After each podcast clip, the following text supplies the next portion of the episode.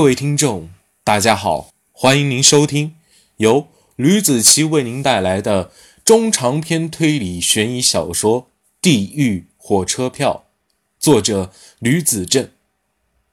前情提要：张国栋和老严从急救大楼里出来，来这里把自己的想法和王局说之外，就是送慰问品去的，顺道问了一些老王局的事情。老王就因为惊吓过度。他受伤了，什么都不知道。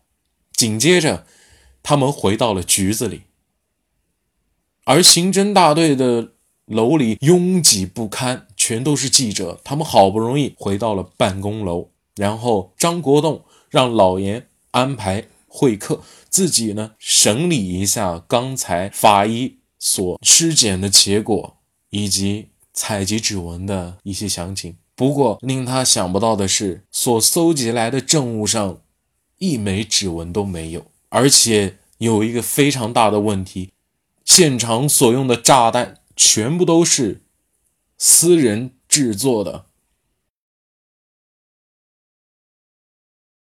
第三十章，一个记者一张嘴，一张嘴巴抵得过十个鸭子，而女记者占大多数。一个女人一张嘴抵得过一百个鸭子，所以张国栋、老严他们当时就像是身处在养鸭场中一样，耳朵从来都没有消停过。他们两个送走记者朋友们之后，躺在沙发上，累得都快说不出话来了。你还记得记者都问了什么问题吗？我，我想想啊，除了没说这是爆炸案之外，什么都说了。张队，下面咱们该怎么办？老严问。现在就等等看摄像头那边的几个小伙子的答复了。我看他们调监控应该差不多了，但是估计这事情很悬。程法医都说过了，附近没有摄像头。张国栋低头沉思着。老严，这些天咱们就别休息了吧。张国栋想着，估计凶手和死者周老头是有仇的。只是单纯的目标性的复仇，针对性只对周进行的，而他并不知道这个案子只是开头，到结束之前路还长着呢。花开两朵，各表一枝。林凯回到家，妈妈看见他脸色好多了，便没和他计较。儿子都三十多岁了，自己也不好管着他。他现在也不是一个未成年人了。回来了，这几天在朋友家住的还好吗？他象征性的问了一句。林凯点点头说：“还行吧。”他弟弟功课还可以，而且快高考了，顺便帮他复习了一下。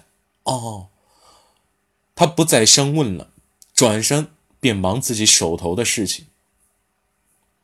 哥，你这几天都去哪里了？林娜睡眼惺忪的从卧室里出来，找到工作了吗？妈妈她也没和我说你这几天去干什么了。啊，我这几天去找朋友们玩玩聚聚去的。林凯解释着，而他们并不知道，他的朋友非常少，除了朱琪之外就没有什么朋友了。哥。你累了吧？搂着林凯的脖子，嘿嘿，今天放假，我带你去吃大餐，好吧？去楼下自助烧烤怎么样？林凯脑袋里闪过周老头被炸的模样，又想着自助烧烤上的牛排牛肉，立马就觉得胃反酸水。怎么回事？脸色突然不好了呀？林凯稍微平复了一下心情，他镇定地回答道：“我还行。”就是刚才觉得有点恶心。天哪，你不会是怀孕了吧？林娜突然问林凯：“瞎说什么呢？一个大男人怎么可能怀孕？”林凯因为刚才的话憋得脸通红的。行吧，那您请客好吧，反正到头来 也是我请你客了。那走吧，走吧，哥过来，我和你说是这样的事情。他抓住林凯的肩膀，便趴在他耳根子说：“可是刚想说，又觉得不妥，就把林凯拽到自己的小房间，把他按在了床上。我同事看我年纪这么大了，其实我才二十岁，刚过就要给我介绍对象，约我在家的附近烧烤店去吃饭。天哪，这不是找骂吗？约女生为什么不选择这么高的咖啡厅啊？真是看我不教训他！别别别别别，是我主动要求他这么做的，不想让他破费，所以我想让你帮我忙，说是我的男朋友，让他打消这个念头，好不好？林娜低下头，露出一副可怜兮兮的表情。可是也不能这样吧？你看我像是和你同龄的吗？我直接说喜欢成熟稳重的。我们下午五点在大门口那家自助餐吃饭。嗯，五点半你过来说我是你女朋友行不行？然后让他和我断绝关系。哥，我真的不太喜欢那个人啊。听说他还死缠烂打的，哎，让我同事把我约出来。林娜就快上演苦肉戏了。双眼滴滴答答的闪着泪花，好像是极度不情愿。林凯可受不了自己妹妹的苦肉计，很快就给林娜答复了：“哎，好吧，好吧，好吧，帮你就帮你吧。但是男朋友这个设置我不太喜欢，到时候我怎么说就不管了哈。哎，谁叫我是你亲哥呢哈。”是吧？不要就要男女朋友的关系。林娜百般阻挠，林凯最后受不了，他死缠烂打了，只能妥协。事是人做的，所以到时候看看林凯照不照做，全都得看当时的想法了。林凯坐在家里和没事人一样的看着电视。本来嘛，死了个别人和他没什么关系，而且还是自己认为的仇人。反而心情却是十分愉悦、开心的，由心而发的那种高兴。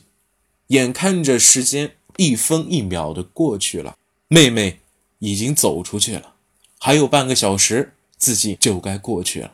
他在行李箱里找到了自己几件像样的休闲服，穿在身上显得不那么正式。最后又从正装里挑了几件衣服。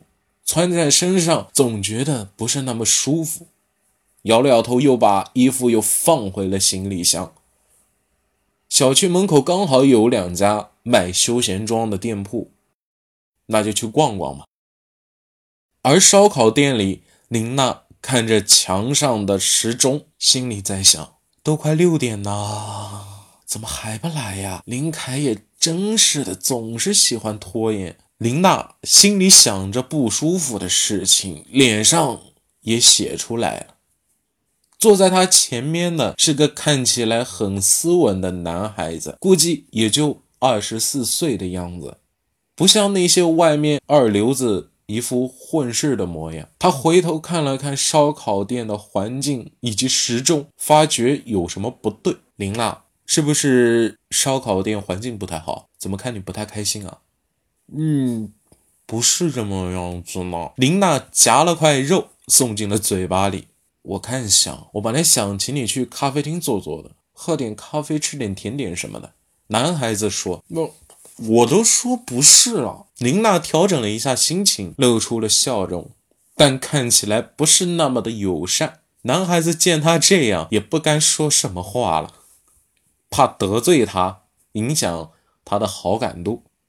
哦，你都快吃完了，哎，还有什么？我帮你去拿一下吧，拿点里脊肉还有牛排吧。琳娜看着楼梯的方向，心里念叨着：“哥，你怎么还不来呢？耍我呢？”